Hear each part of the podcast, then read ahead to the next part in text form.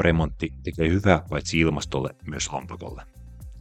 Kodin remontoiminen energiatehokkaammaksi onkin ollut pinnalla jo pitkään.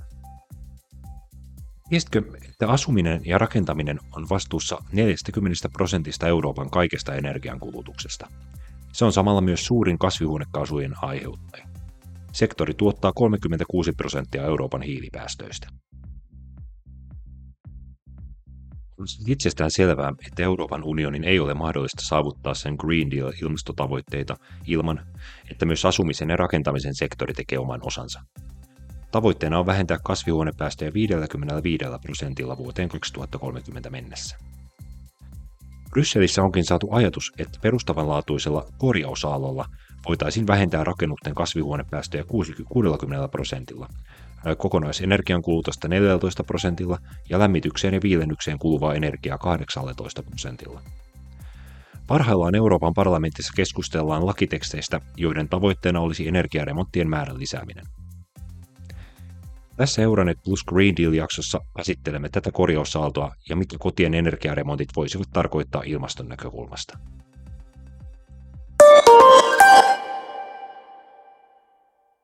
Liettuassa valtaosa asuinrakennuksista on rakennettu ennen vuotta 1993. Näiden talojen energiatehokkuus on äärimmäisen matala.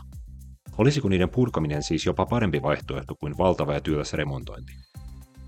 Tohtori Juozas Bielskus Vilnan teknillisen yliopiston rakennusenergian laitokselta kertoo, miksi purkaminen ei aina ole näissäkään tapauksissa paras vaihtoehto.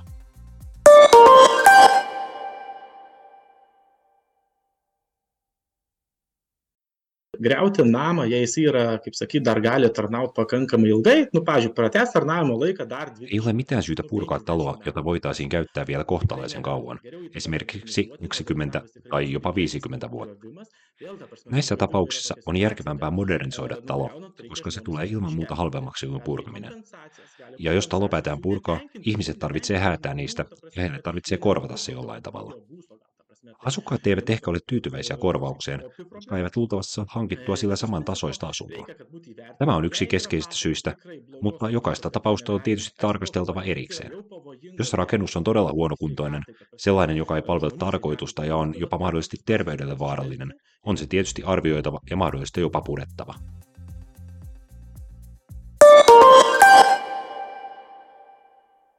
Bieskusin mukaan Liettuassa korjausaalto on vastauttamassa tuulta alleen, eikä vähiten käsillä olevan energiakriisin vuoksi.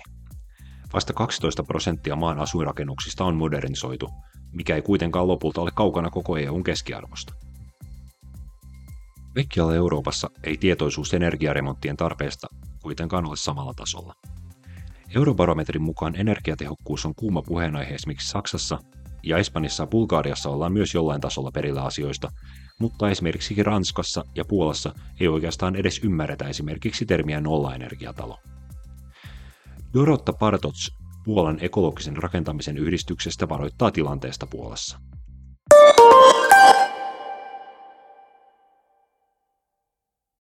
Modernizacja zasobów budowlanych zaczęła nam się już praktycznie 30 lat temu. Natomiast... Alkoi modernisoida rakennuskantaansa lähes 30 vuotta sitten.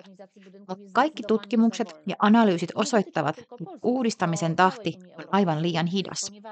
Tämä ei tosin koske ainoastaan Puolaa, vaan koko Euroopan unionia.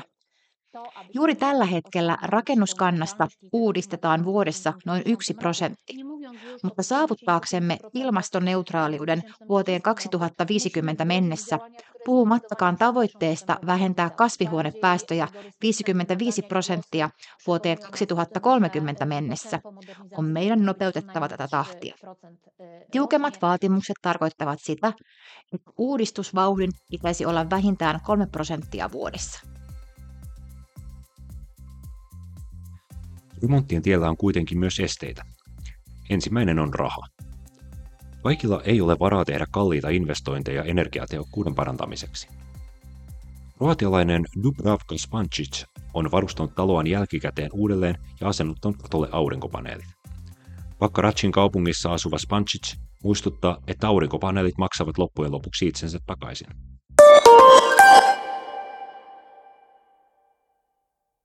Budući da evo godina dana je prošla od kad smo proizvođači i korisnici. Olemme olleet itse energiantuottajia viimeisen vuoden ajan ja voin paljastaa, että tänä vuonna emme ole maksaneet sähköistä sähköyhtiöille lainkaan.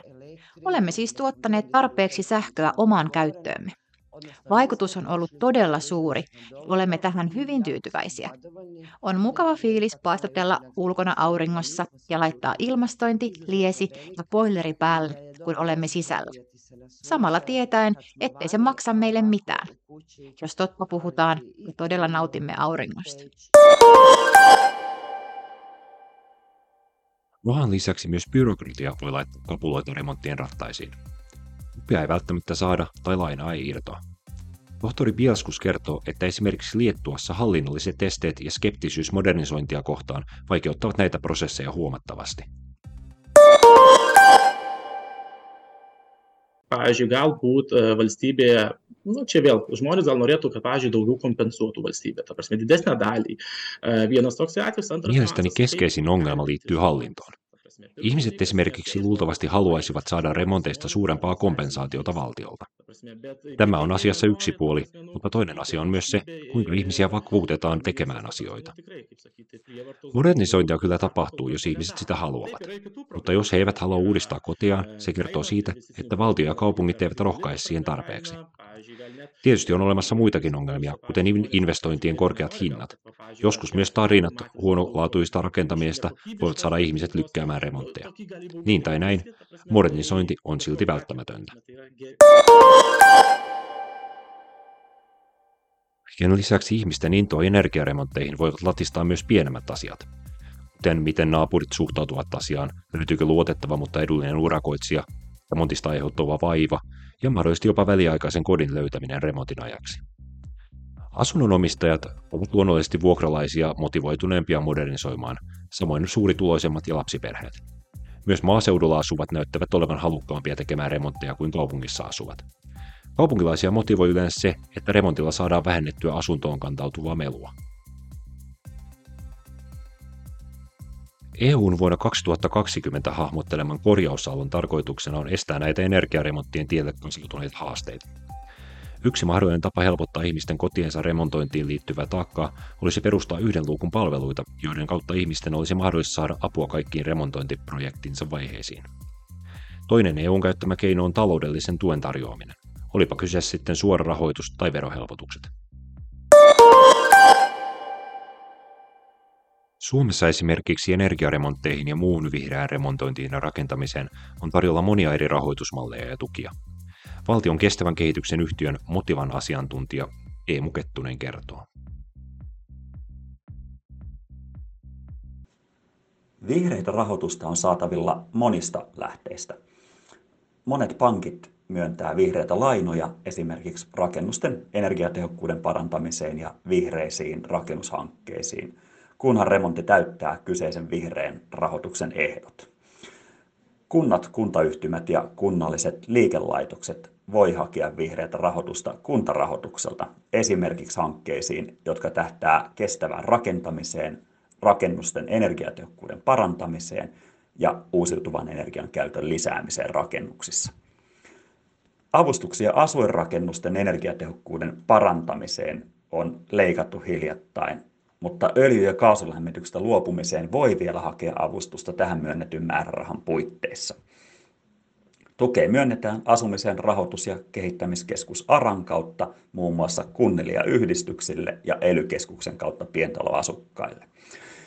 Pientaloasukkailla on lisäksi tarjolla vaihtoehtoisena avustusmuotona korotettu kotitalousvähennys öljylämmityksestä luopumiseen. Suomen rakennuskannan energiatehokkuus on Kettusen mukaan verrattain hyvä, mutta myös parannettavaa löytyy. Suomen rakennuskanta on eurooppalaisittain katsottuna energiatehokasta, mutta toki parannettavaa meilläkin on paljon. Erityisen tärkeää on, että peruskorjausten yhteydessä panostetaan energiatehokkuuteen ja toteutetaan ainakin ne toimenpiteet, jotka on taloudellista toteuttaa kyseisen korjauksen yhteydessä – Esimerkiksi julkisivuremontin yhteydessä tehdään myös lisäeristys ja kiinnitetään huomiota rakennusvaipan tiiveyteen ja ikkunoita uusittaessa panostetaan uusien ikkunoiden energiatehokkuuteen. näillä on hyvin pitkäaikaisia vaikutuksia rakennuksen energian kulutukseen. Tärkeää olisi myös, että rakennuksiin tehdään pitkän aikavälin perusparannussuunnitelma, johon tuodaan mukaan energiatehokkuuden parantaminen ja uusiutuvan energian käytön kasvattaminen tavoitteellisesti. Tämä auttaa kiinteistöomistajaa ymmärtämään, minkälaisia energiatoimia ja missä vaiheessa on järkevää tehdä. Ja se auttaa myös huomioimaan eri korjausten keskinäisiä vaikutuksia.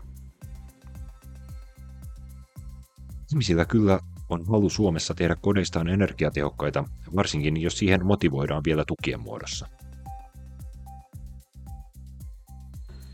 Avustukset on ollut varsin suosittuja ja mä uskon, että ne on lisännyt energiatehokkuuden ja uusiutuvan energian toimenpiteitä asuinrakennuskannassa. Esimerkiksi avustushakemuksia pientalojen öljylämmityksestä luopumiseen on tullut jo yli 30 000 kappaletta, kun öljylämmitteisiä pientaloja oli ennen avustuksen käynnistämistä suuruusluokkaa 130 000 kappaletta. Asumisen ja rakentamisen hiilijalanjälkeä pitää saada pienemmäksi, ja keinoja siihen on olemassa. Kaikki lähtee lopulta ihmisten tahdosta, mutta myös rakennusalan on tehtävä oma osuutensa, ja kaikki tarvitsee luultavasti vielä lisäksi valtion ohjausta. Ainakin hienovaraista sellaista. Tämä oli Euranet Plus Green Deal podcast. Kiitos, että kuuntelit.